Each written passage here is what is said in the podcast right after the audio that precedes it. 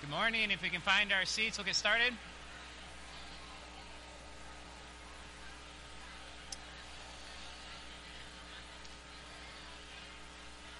If you find your seats, if you would turn to Exodus chapter 4, verse 18. Exodus chapter 4, verse 18. I'm so thankful you guys like each other. That's encouraging as a pastor, just so you know. Exodus 4, verse 19. Before we get going, I just want to um, share.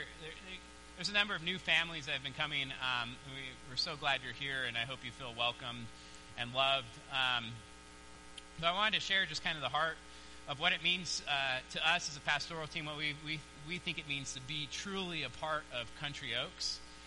And uh, we've put this on the website, and you may have seen these this verbiage around, but there's three three words that we have worship, grow, and serve. And those three words just represent three different things. Worship, we, when we say that, we're talking about worship's a life of worship. It's not just one Sunday morning, but, but specifically, we're talking about corporate worship. We want our body to come together, as we'll see in our sermon today. We're called to come together and worship God. You see this throughout the Old and New Testament, the congregation or um, God's people, Israel, even in the Old Testament, New Testament, the church coming together to worship Him. And so we want our body to come for corporate worship, and that's what we do. Of course, we sing, that's part of the worship. We, we read, we pray. Um, we even proclaim truth. In fact, preaching, I believe, is more about worship than it is learning. I believe the body learns, I hope, through sermons but more than that, it's us sitting in agreement with the truth that is being proclaimed and saying, even when you say amen, it's saying, yes, truly, that's what that word means. We agree. And so it's worship. So that's one aspect of what it means to be a part of Country Oaks. The other two aspects is grow and serve. Grow, we use that word because we want to see our people growing, and we believe that happens best in small, intimate groups where you know people. And uh, so we want to see every single person in our church be connected to a small, intimate group of some sort. We have growth groups. Um, we like to see every everybody be a part of a growth group or something like that, where you know people know you and you know them, and um, you're growing together and keeping each other accountable and challenge each other. And just like it says in Proverbs, iron sharpens iron. We want to see that happening, but that only happens if people know you. And so we want to see people get in smaller, intimate groups and then finally, serve. And uh, God has given us all, if you are saved this morning, God has given us all giftings that we are to use to serve each other within the body. And um, we would love to see every single person serving in some way. And doesn't mean it has to be an official uh, program of some sort within the church. Although we do need people helping out with childcare always in uh, Sunday school classes. So, um, but we want to see you using your giftings to serve. With that all said. Um, we are looking to hire. Craig talked about this, and uh, we really want to hire someone that will become a pastor or will be pastoral, and uh, we'll see as a pastoral role maybe grow into that role. Depends on who God brings us, but we really want to hire someone that helps us continue our small group ministry, um, helps uh, uh create more small groups, helps lead and train leaders to lead small groups, and help um, get people connected to small groups. And so that's our heart as a pastoral team is really getting people connected to the body here at Country Oaks. And so if you're new this morning, I just wanted to share my heart a little bit. It was kind of put on my heart to share that this morning um, before we got going in our sermon. So with that all said, if you would look at Exodus chapter 4, starting in verse 18. And before we get started, let me just pray. Dear Heavenly Father God, Lord, uh,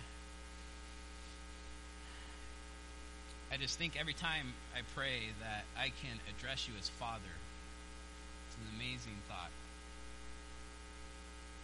That you would adopt us into your family, that you would treat us as sons, Lord, look at us as sons. God, I know the church in, uh, the New Testament, we hear that phrase so much that we are sons of you, that you are our Father, that we, I believe, Lord, take that for granted God, help us to see the reality of how amazing it is that, that you are a loving Father that loves us perfectly. Lord. We are all sinful fathers, Lord, and we had sinful fathers, and, and many of us had fathers that were ungodly, and many of us had fathers that were godly, and I'm thankful for that, Lord, but, but you are a perfect Father. God, I pray that we see you and see your that promotes us to trust you and who you are. In your son's name, amen. I want to pick up kind of where we left off last week, and as I'm praying this morning, seeing the fatherly nature of God or the fatherly nature of Yahweh. I ended with a quote last week by A.W. Tozer, which is a familiar quote for us. I've uh, said this quote a lot here in this pulpit, but it's it's this: What comes to our minds when we first think of God is the most important thing about us. What comes to our minds when we first think of God is the most important thing about us. And last week I said, I hope one of the very first things we think of is a loving father. A loving father. A father that is completely 100% trustworthy. Today's passage, we're going to continue to see God's fatherly nature. And I want to remind us that, that God is revealing to Moses and to Israel and to us in the book of Exodus what it means that he is Yahweh. One of the first things he reveals in chapters 3 and 4 is that he is fatherly. He is fatherly. And so I have three points this morning. Yahweh is an encouraging father. Yahweh is a disciplining father. And Yahweh is a sovereign father. Yahweh is encouraging father, a disciplining father, and a sovereign father. So let's start with Yahweh as encouraging father. And this just continues what we saw last week. Look at verse 18. Exodus 4, verse 18 says this Moses went back to Jethro, his father in law, and said to him, Please let me go back to my brothers in Egypt to see whether they are still alive. And Jethro said to Moses, Go in peace. We're going to see a theme in chapter 4 of fatherhood, right? Throughout chapter 4. It starts with Moses, in fact, Moses and his father in law, Jethro. Moses is a faithful son. He goes to Jethro and asks for permission to go back to Egypt, which was appropriate because Jethro was still technically the head of the family. He was still alive. And Moses, as we see in chapter 3, verse 1, worked for Jethro and shepherded Jethro's flock. So he asked for permission. Verse 18 Moses said to him, Please let me go back to my brothers. I think that's important. He calls the Israelites his brothers. I mean, when you think about it with Moses, he's lived 40 years as the Egyptian. Now he's lived 40 years in Midian with the Midianites. He's lived absolutely zero years with the Israelites as an Israelite. Yet he identifies himself as an Israelite and he calls them his brothers in Egypt to see whether they are still alive. Now, I think that tells you something that he wants to go to Egypt to see whether his brothers, Israelites, are still alive. It tells you how harsh the labor and hostility was towards the Israelites. It's been 40 years, and he's doubting that they're even alive. But again, who is Moses truly doubting here? God, because in Exodus chapter 3, verse 10, it says this Come, I'll send you to Pharaoh that you may bring my people, the children of Israel, out of Egypt. That implies that they're still alive. I think in this one verse here, you see that there's still doubt in Moses' heart. Right? He, he doesn't fully trust God's word yet. Even after everything that, that, that he's been going through with God, with the burning bush, he still doesn't fully trust God. And that's why I think God responds in verse 19 the way he does. It says this and the Lord said to Moses and Midian, Go back to Egypt, for all the men who are seeking your life are dead. Again, Mo- God responds to Moses' doubt with encouragement. He says, Go back to Egypt, for all the men who are seeking your life are dead. We learn in chapter 2 that Pharaoh has died, and there's a new Pharaoh that probably doesn't know Moses, or at least know exactly what Moses did to the Egyptian. People that were seeking Moses' life for his uh, murderous act against Egypt, the Egyptian have all died, and God is encouraging him, saying, No one remembers, just go back. In fact, this is the sixth time God responds to Moses' doubt with encouragement. We saw last week, right? A whole chapter. Moses asked, Who am I? And God says, I'll be with you. Moses asks, Well, who are you? And God says, I am who I am. I am Yahweh, and I'm about to show you, Moses, who I am. Moses says, Well, the elders won't believe me. Right? Even after God says they're going to believe you, he says, The elders won't believe me. And God responds by giving Moses three miracles, three miraculous signs to show the elders. Moses says, Well, I can't speak. I have some kind of speech impediment. And God responds by saying, I am sovereign over your mouth, Moses. I'm the one that made you. And Moses finally just says, Please send someone else. And God says, Okay, I'll send Aaron. You're going. he sends Aaron to go with him. God is so patient with Moses in these two chapters. He's literally slow to anger, which is his name. So in verse 19, God once again encourages Moses. Look at verse 19. And the Lord said to Moses in Midian, Go back to Egypt, for all the men who are seeking your life are dead. Verse 20. So Moses took his wife and his sons and had them ride on a donkey and went back to the land of Egypt. And Moses took the staff of God in his hand. And the Lord said to Moses, When you go back to Egypt, see that you do before Pharaoh all the miracles that I have put in your power. Now, this is new revelation. Up to this point, these miracles were only to be done in front of the Israelites, the, the elders of the Israelites. Now, God is saying, Hey, Moses, by the way, I want you to go to Pharaoh and do those miracles. What do you think Moses' response is going to be? Uh, right? Fear, questions. Well, what about doubts? But before Moses has a chance to respond, God encourages Moses. Once again, telling him exactly what will happen. Look, he says this When you go back to Egypt, see that before Pharaoh, all the miracles that I have put in your power, but I will harden his heart so that he will not let the people go. In other words, Moses, before you even complain, listen. Pharaoh's not going to listen to you. That's the bad news. But I am in control. Let me ask you a question. Who's in control of Pharaoh's heart? Who's doing the hardening? But I will harden his heart. Now just think about that for a second. The hardening of Pharaoh's heart actually becomes a really important theme in the book of Exodus. And you see this theme continue even into Romans and into the New Testament. The hardening of Pharaoh's heart is mentioned 20 times in the next few chapters. And it's described in one of three ways. Sometimes the Bible says Pharaoh hardened his own heart. You see this in Exodus 15 or 8:15. It says, "But when Pharaoh saw that there was a respite, he hardened his heart."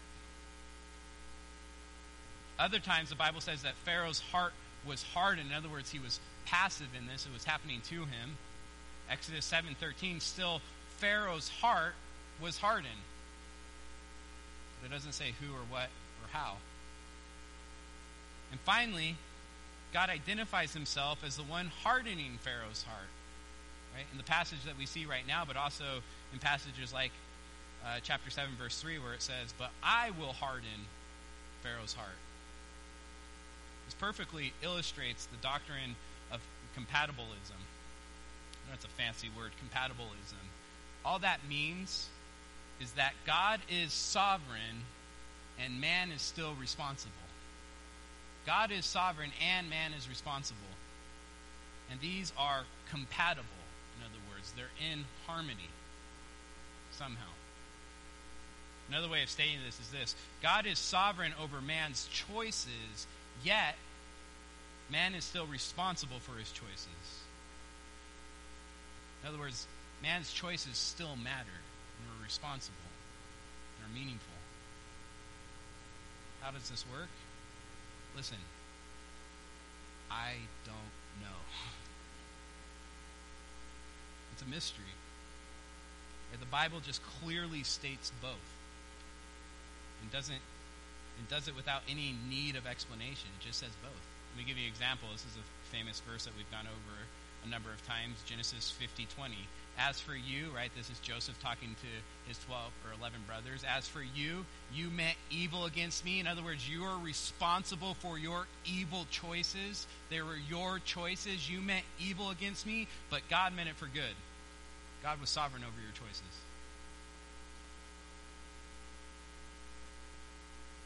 How do those two things go together? I don't know. In fact, we get in trouble when we try to solve this mystery through philosophical means.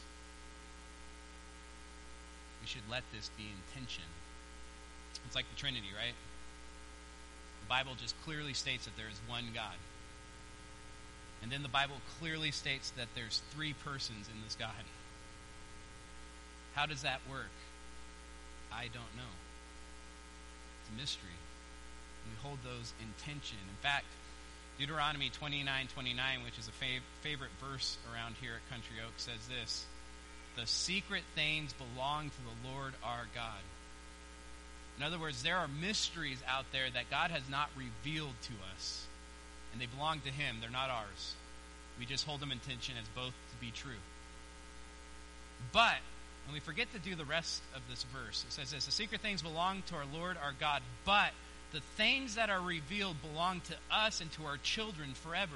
We are responsible for the things God has revealed to us. And in verse 21, God is clearly revealing that He is in control. Moses, Pharaoh is not going to listen to you, but, but listen to me. I am sovereign over Moses, or Pharaoh. Just trust me. I'm in control. Verse 21 But I will harden his heart so that he will not let the people go. Moses, don't be surprised when he says no. But I'm in control. Verse 22 Then you shall say to Pharaoh, Thus says the Lord, Israel is my firstborn son. And I say to you, Let my son go, he may serve me again, we see this father son theme continuing in chapter 4. God now being the father and Israel being the firstborn son, which I believe Israel is a type of Christ. Israel points to Christ, and we'll talk more about that later.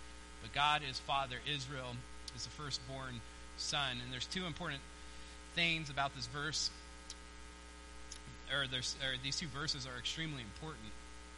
Um, and I think we as Christians often just kind of skip over verses like this without thinking. Because we're used to calling God our Father.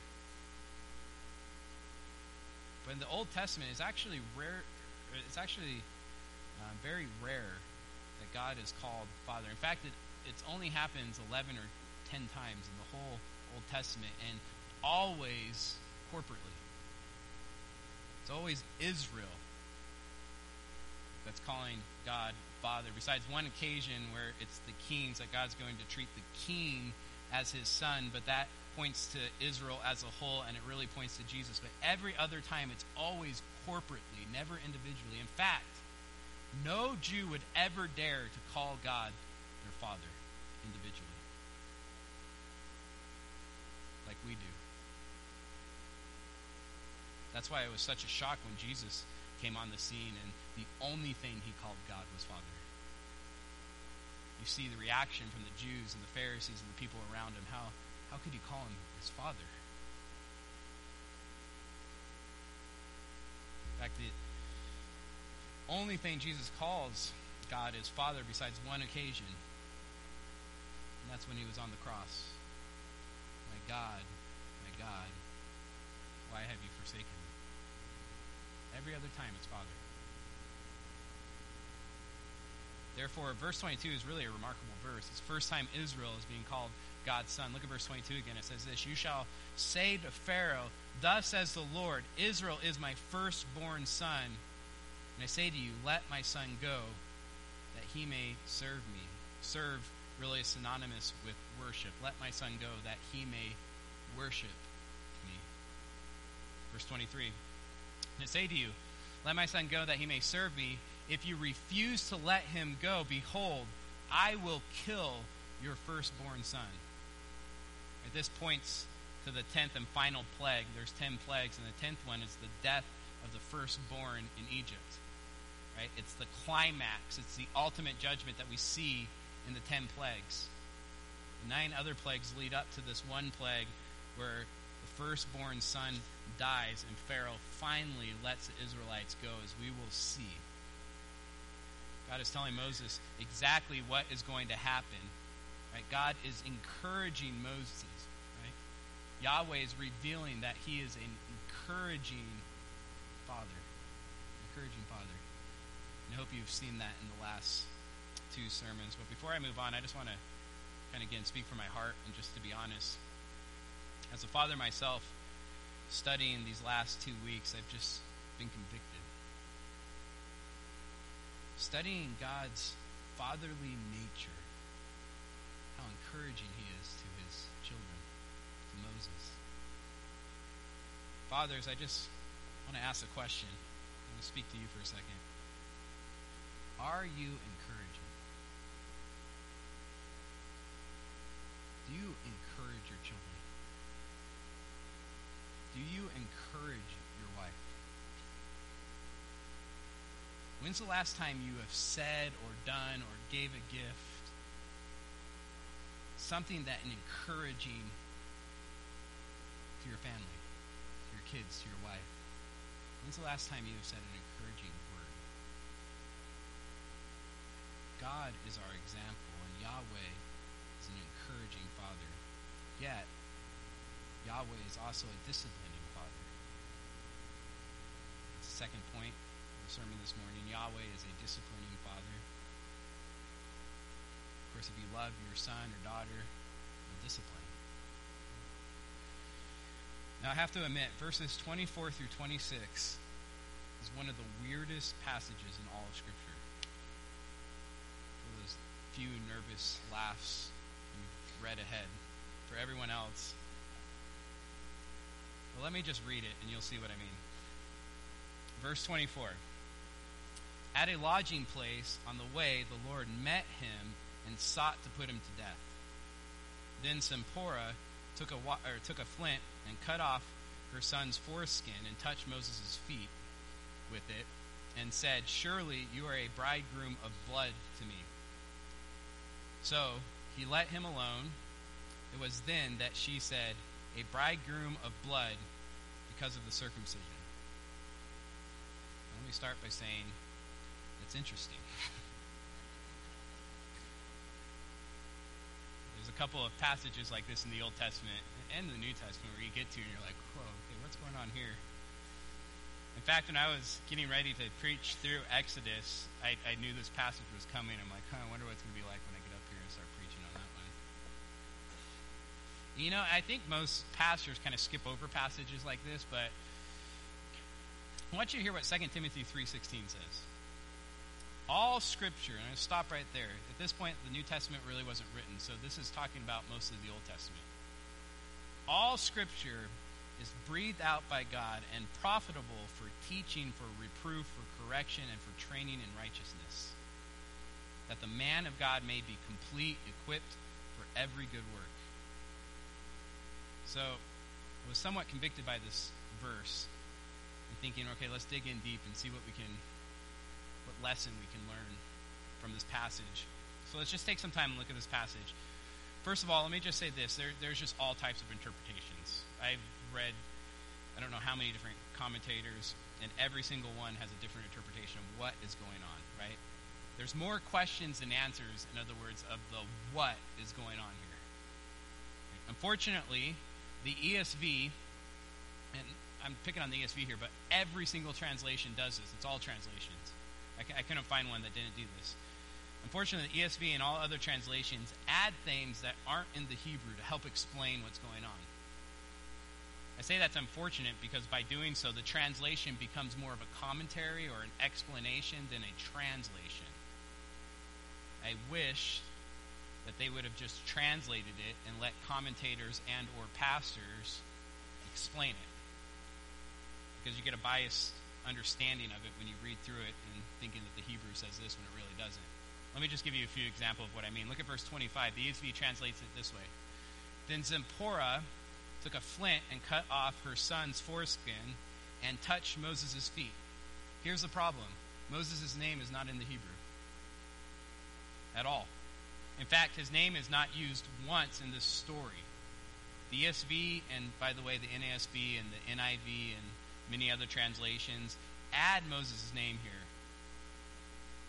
When it says Moses, it's actually the Hebrew personal pronoun his, which kind of changes the whole meaning. Let me just read it. it this is a more accurate translation. The, then Zipporah took a flint and cut off her son's foreskin and touched his feet with it. Why is that important? Well, it could have been the son's feet. Moses' name's not there. In fact, you probably have a footnote that says it says his, not Moses. So they're trying to explain it instead of just translating it. It's not even clear that Moses is the one that got sick, by the way. Look at verse 24. At a lodging place on the way, the Lord met him. Well, who's the him? Well, it's not super clear. Met him and sought to put him to death. Well, who's who's the him? The, the only characters in this story that are named, specifically named, uh, is Yahweh, Moses' wife, and Moses' son. Therefore, many people think that Moses' son is the person that God sought to put to death because he wasn't circumcised. And that fits the context because look at verse 23. If you, this is Pharaoh, if he refuses to let them go, if, in other words, if he's disobedient, what's going to happen? Behold, I will kill your firstborn son. That's the context. Look at verse 24. At a lodging place on the way, the Lord met him, maybe the firstborn son, and sought to put him to death because of Moses' disobedience to circumcise him. Finally, it's just super unclear in the Hebrew and just in cultural context what is meant by a bridegroom of blood. The ESV unfortunately puts an exclamation point there, making it sound like or look like Zipporah was mad or in an argument. There's no indication of that. It's not in the Hebrew. We don't know what is meant by bridegroom of blood. It's just such an interesting passage. But let me just remind you, 2 Timothy 3.16 says, All scripture is breathed out by God, profitable for teaching. Okay, so this is what I want to do. I want to do two things. The first thing I want to do is give my interpretation of what's happening here, and, and I want to be clear this is an educated guess. Know, both words there. It's a guess, but it's also educated. I, I've spent a lot of time on this week trying to figure out what's going on. So I'm going to give you my interpretation and educated guess. But second, I want to look at what we can learn from this passage. And the amazing thing about this is what we can learn from this passage is actually widely agreed upon. Everyone agrees to, to the lesson that's being taught here. All scripture is breathed out by, by God and profitable for teaching. That's the one thing that's actually clear, what, what is being taught here. So let's get into my interpretation. Verse 24, at a lodging place. That's important. Right? It's kind of like an inn. They're at a lodging place. At a lodging place on the way, the Lord met him and sought to put him to death. I think this was Moses. And I think Moses was sick. That's how God sought to put him to death. And there's two reasons why I think he was sick. First, because it says at a lodging place. In other words, Moses and his family were, had to stop on their way at an inn, and they were stuck there for some reason. The second reason I think Moses was sick is because he's not mentioned anywhere else. He wasn't the one that did the circumcision. He should have been the one, but he wasn't. So I think he was too sick or like on his deathbed God, because God was after him to put him to death. Verse 25 Then Zipporah took a flint and cut off her son's foreskin. Somehow Zipporah knew that Moses was sick because Moses didn't circumcise one of his sons. Therefore, she did it to save Moses' life and touched his feet with it and said, Surely you are a bridegroom of blood to me. Again, this is my guess. I believe this was some ritual that came from the Midianites. Even the phrase bridegroom of blood, and again, this is an educated guess, that word bridegroom in Hebrew is actually related to an Arabic word. And so I think it's not a Hebrew word. I think it's something that was probably translated from the Arabic, the language that probably was the language the Midians spoke. long story. I think this was some kind of ritual that they did. Verse 26 So he, that's God, let him, that's Moses, alone. In other words, Moses got well. It was then that she said, A bridegroom of blood because of the circumcision. I don't think Zipporah is mad. In fact, I think Zipporah is probably somewhat of a hero here. Moses didn't do what he was supposed to do, and Zipporah stepped up because he was sick and did it. One of the reasons I think that is because the first four chapters of Exodus, all the heroes so far have been women. And Moses has been someone that's been kind of failing over and over and over and over again. Moses' life was spared because of the actions of his wife. That's my interpretation. Again, that's an educated guess, but here's the implication. Here's what we can learn the application. The application is this God disciplines those he loves. God disciplines those he loves, like a loving father disciplines his son. The real question in this passage is not the what. The what is super unclear. What happened is super unclear. The important question is the why. And the why is actually very clear. God sought to put Moses to death. I think it was Moses. And here's the why because Moses didn't circumcise his son.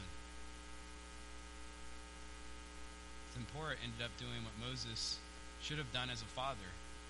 In other words, Moses was disobedient at this point to God. Which leads to other questions, and I think one of them is this. So, why is circumcision so important? I mean, think about this. Moses has been arguing with God for two chapters. Like God says, go to Egypt, and Moses says, wait a second. what about this, this, and this, making excuses? And God patiently encourages him along the way. Then Moses fails to circumcise his son, and God threatens to take his very life. Why was circumcision so important? Well, first, it was a distinguishing mark of God's people, right?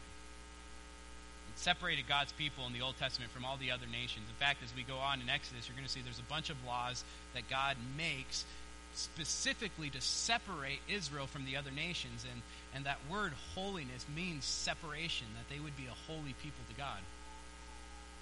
But second, and more importantly, circumcision was the covenantal sign of the Abrahamic covenant. In fact, Genesis 17:9 says this, and God said to Abraham, "As for you, you shall keep my covenant, you and your offspring after you throughout their generations. This is my covenant which you shall keep between me and you and your offsprings and, and offsprings after you. Every male among you shall be circumcised." Circumcision was a sign of the Abrahamic covenant. It's important. God makes it clear. I mean, can't be more clear than that. Every male among you shall be circumcised. Then in verse 14, he says this Any uncircumcised male who is not circumcised in the flesh of his foreskin shall be cut off from his people. He has broken my covenant. Therefore, if Moses intended to serve God as a leader of God's covenantal people, he had a covenant obligation to circumcise his son.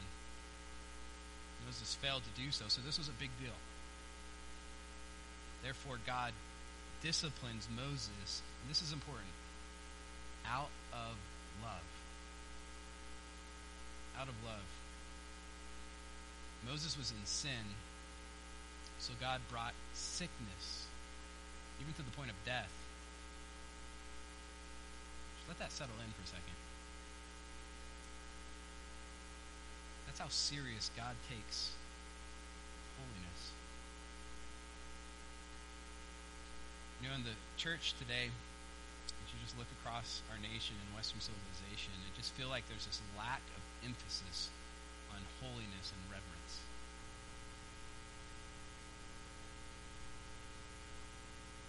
A lack of churches that take holiness, not just God's holiness, but the church itself being holy to God. Serious. Lack of reverence in worship. And the churches that do take holiness and reverence seriously are often seen as legalistic. Churches that, that truly do church discipline seriously, or churches that, that call out false teaching or even name false teachers. The job of the pastor, by the way, to protect the flock, are seen as narrow minded, dogmatic, unloving, legalistic. And you might be thinking, but Nathan, this, this is Israel. This is the Old Testament. This is Moses. We're New Testament believers. It's all about grace in the New Testament. It's all about God's love in the New Testament. And it is. Listen, Moses' sickness was grace. It was grace. God was purging out sin within Moses' life. That's grace. That's love. Think about this. What was the tenth plague that God just told Moses? What is the tenth plague? What's the, the ultimate ultimate judgment on Egypt? Everything is going to this one plague where they finally will let will let Israel go. What is it? The death of the firstborn. Well, the death of the firstborn, the death of who? Who's firstborn? The Egyptians, right? Those who were not of God's people. Well, what does Genesis 17 14 say? Any uncircumcised male who is not circumcised in the flesh of his foreskin shall be cut off from his people. Moses' son wasn't circumcised. Who do you think the tenth plague would have affected?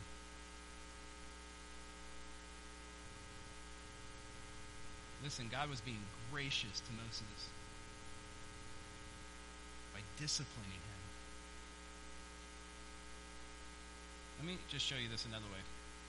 Because we see passages like this, especially in the Old Testament, we go, see, that's why we say the, the Old Testament is this God of wrath.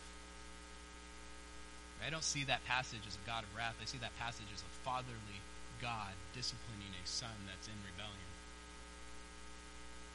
And it's not just in the, the Old Testament. In the Old Testament, circumcision was a sign, right? The Abrahamic covenant. In the New Testament, circumcision is no longer required. Instead, we have two sacraments, or signs of a New Te- the New Testament covenant. We have baptism and communion, right, which both are required. And God takes these both very seriously. Turn with me to 1 Corinthians 11, verse 17.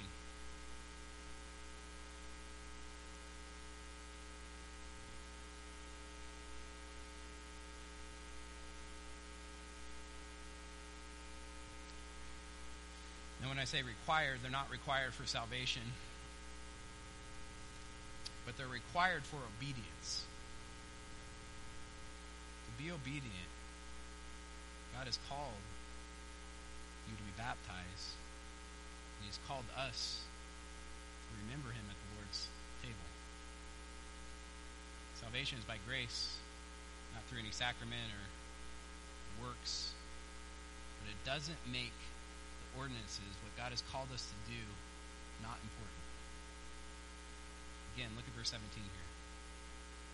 But in the following instructions, I do not com- uh, commend you because when you come together,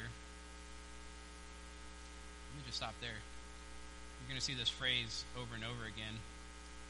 When you come together, you know what that implies? That the church will come together and worship. Actually one of the passages that was just convicted by when we weren't coming together and taking the Lord's Supper together That we are called to come together and take the Lord's Supper. It's one of the reasons we opened up our church earlier than the government allowed us to, or said we could. When you come together, it is not for the better, but for the worse. For, in the first place, when you come together as a church, I hear that there are divisions among you. And I believe it in part. In other words, Paul is saying, man, I'm having a hard time believing what I'm hearing is happening within the church. That there's these ugly divisions within the church, that you guys are not united. Verse 19, for there must be fractions among you in order that those who are, are genuine among you may be recognized. When you come together, it is not the Lord's Supper that you eat. In other words, what you guys are doing is not the Lord's Supper. Verse 21 This is why, for in eating, each one of you um, ahead with his own meal, goes ahead with his own meal. One goes hungry, another gets drunk. Just explain kind of what's happening here. The church would come together and eat a meal, a potluck, Baptists. Exactly what they were doing. They would bring food together and they would eat together before, after, during, they would celebrate the Lord's Supper during this meal. And what would happen is the rich would bring a ton of food and wine and stuff themselves and get drunk.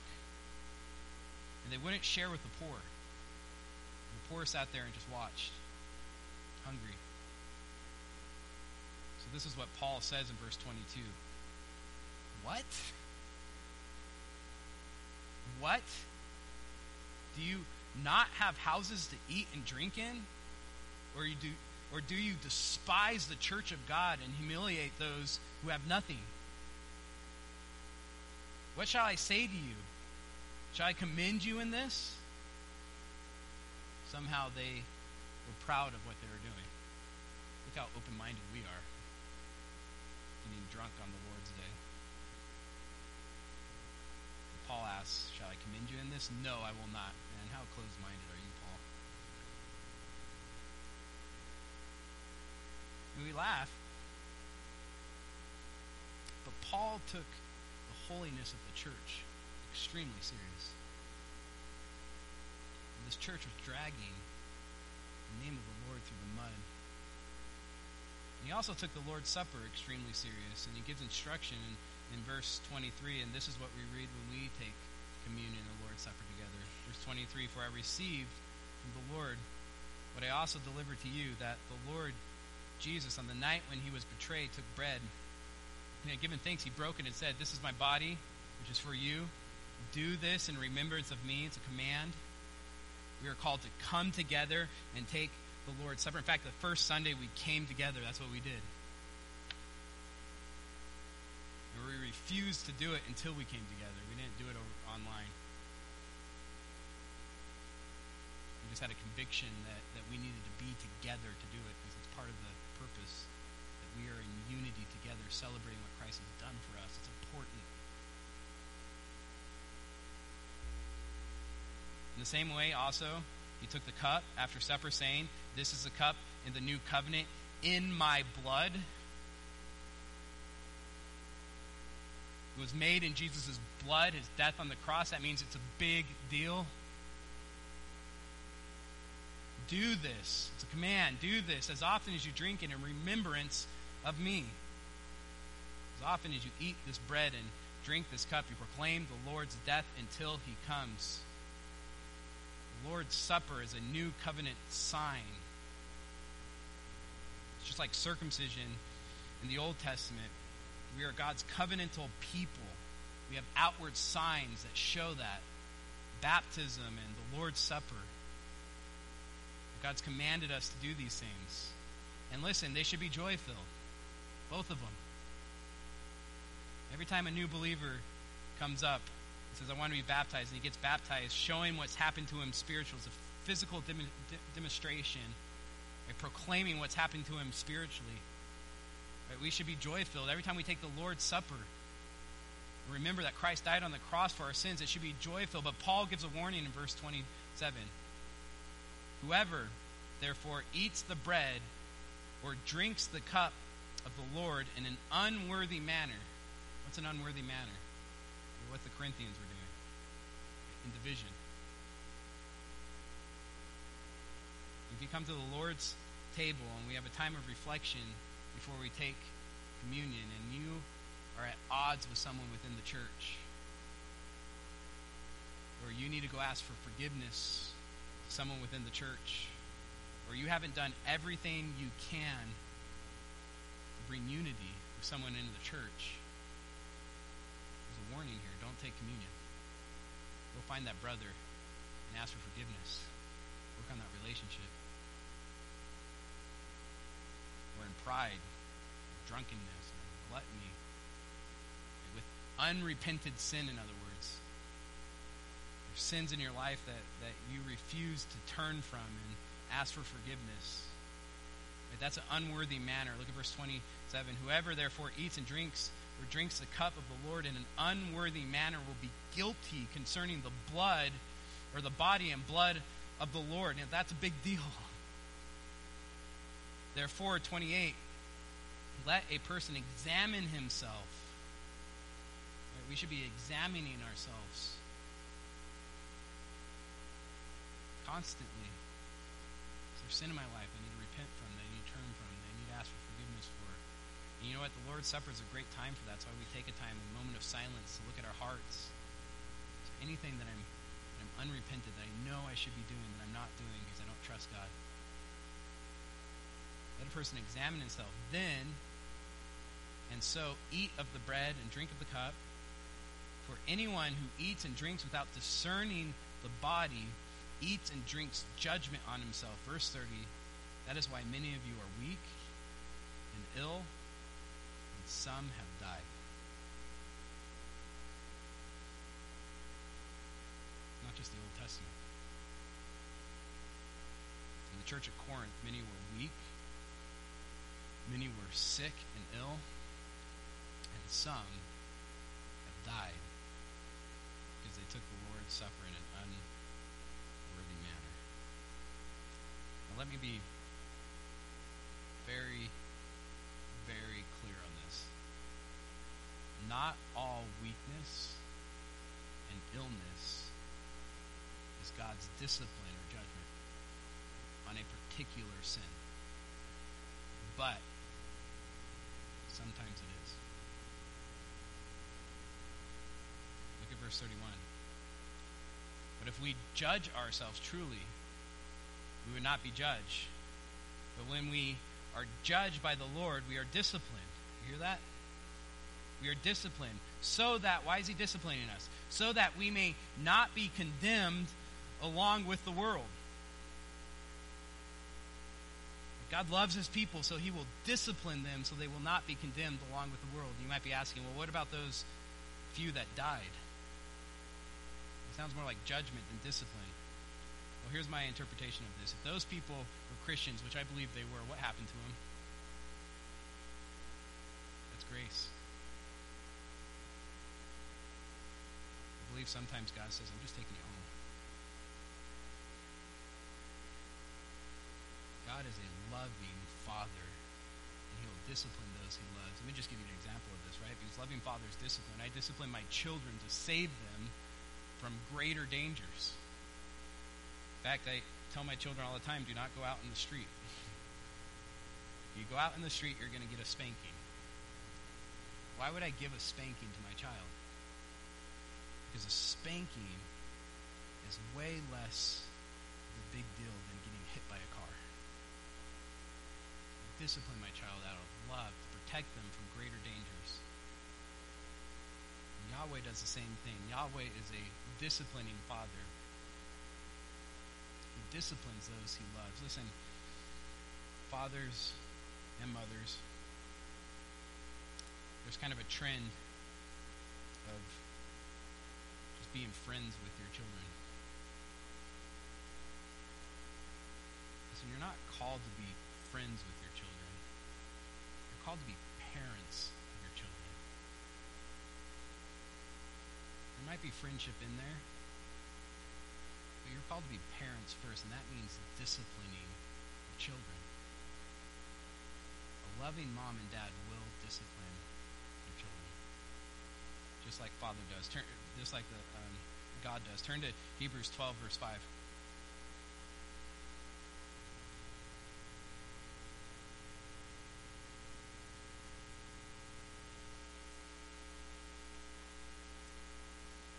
says this in verse 5 have you forgotten the exhortation that addresses you as children or as sons. Uh, the author of Hebrews is going to quote the Old Testament here. It says, "Have you forgot that you're, you are sons?" And he quotes the Old Testament. Says this, "My son, do not regard lightly the discipline of the Lord, nor be wary when when reproved by him, for the Lord disciplines the the one he loves, and chastens every son whom he re, um, receives."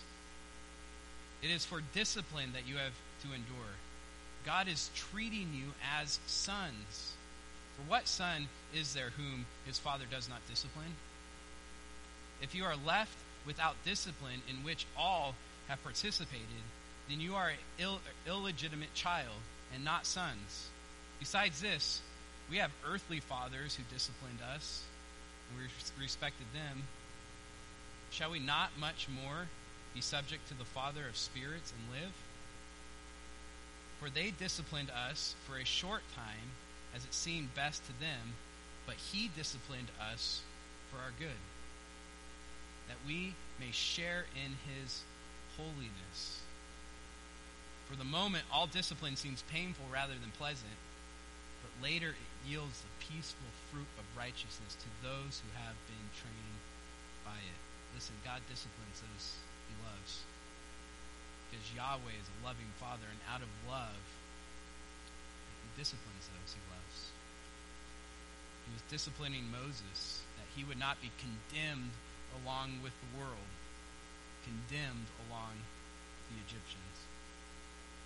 Leads me to my last point, and we'll go through this extremely quickly. If you turn back to Exodus 4, verse 27, Yahweh is also a sovereign Father.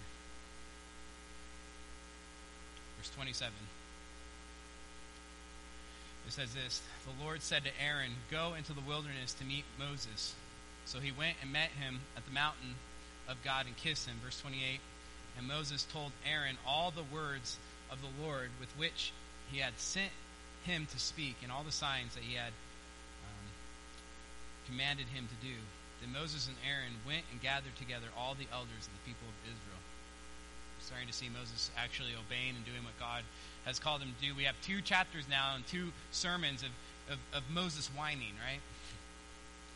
Moses whining to God. So it seems like a, a, a three year old arguing, making excuses, saying, Well, the Israelites won't listen to me. They're, they're not going to believe. Two chapters, excuse after excuse after excuse. Look at verse 30. Aaron spoke all the words that the Lord had spoken to Moses and, and did the signs in the sight of the people, verse 31, and the people believed. That's it. We get four words. And the people believed. Exactly what God said would happen. Right? The people believed. Two chapters of whining, and the people believed. Listen, God is sovereign over everything. R.C. Sproul is known for saying, and I just love this phrase, there isn't a maverick molecule in the universe. Molecules on the most distant stars and universe, galaxies out there. There isn't a maverick molecule in the universe. There's nothing outside of God's control. God is in control. He is all powerful. And here's the good news. If you have put your faith in Jesus Christ, you have been adopted into his family. Therefore, he is your father. You ever gotten that argument with people on the playground as a kid? My father could beat your father up.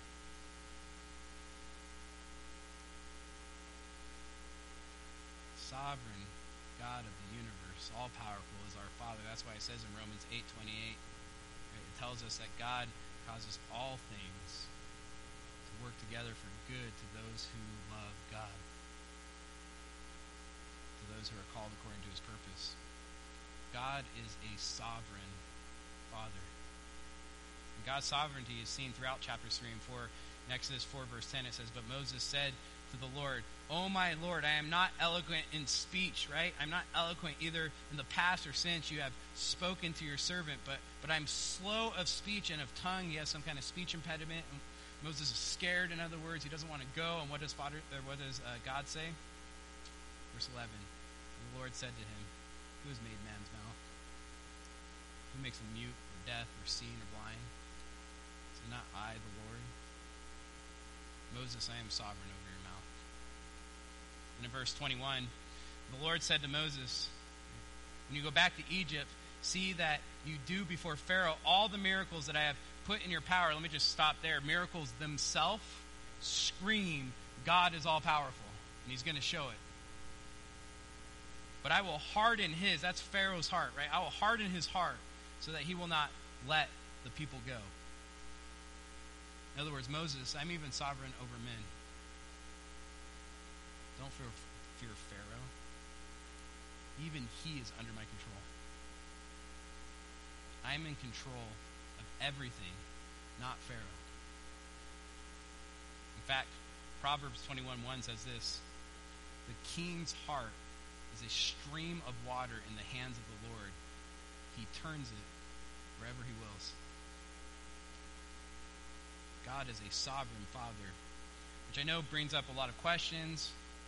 There's a lot of problems in our thinking when we try to try to spell that out, but listen, it also brings so much comfort. Look what God is showing Moses. He's saying, Moses, I am I am so much more powerful than any of your greatest fears one of them being Pharaoh himself. Pharaoh is a stream of water in my hands. I will turn him wherever I will. Listen, if you're a child of God this morning, in other words, if you put your faith in Jesus Christ and you've been adopted into his family, right, God's sovereignty and God's power should bring so much comfort. Your life is never out of control. It may feel out of control. It's definitely out of your control. it's never out of God's control. God is more powerful than any of your greatest fears. Any circumstance, and I know there's people in here that have found themselves in some ridiculously tough circumstances. Any circumstance that you find yourself in not outside of God's control. God just asks you to trust Him and obey His words. Yahweh is an encouraging Father. Yahweh is a disciplining Father. Yahweh is a sovereign Father. God is revealing His name to Moses and to Israel and to us in these chapters. Look at verse 31. The people believed, and when they heard that the Lord had visited the people of Israel and that he had seen their afflictions. They bowed their heads in worship. Let's do the same. Dear Heavenly Father, Lord, just want to stop there. The fact that we can call you Father is amazing. Lord, I pray that, that the first thing that we think of when we think of you, Lord, that one of the things that just jumps out at us, out at us is fatherly love. We see it through the characters of Scripture. We see it in Moses, how gentle you were with Moses. Yet how stern you were with him at the same time. Directing him, protecting him, disciplining him, loving him. We see it with David. It's why David could say, I walk through the through the valley of the shadow of death, and I will not fear. Because he knows that you are in control. Even though death is all around him, you are in control. And he trusts you. That you make him lie in green pastures. That you prepare a feast for him in the presence of his enemies, even though he doesn't know what is going on or why it's going on, he knows that you're good. Let us have that same confidence, Lord, that you are fatherly, that you love us, trust you and that you are sovereign and in control. In your son's name.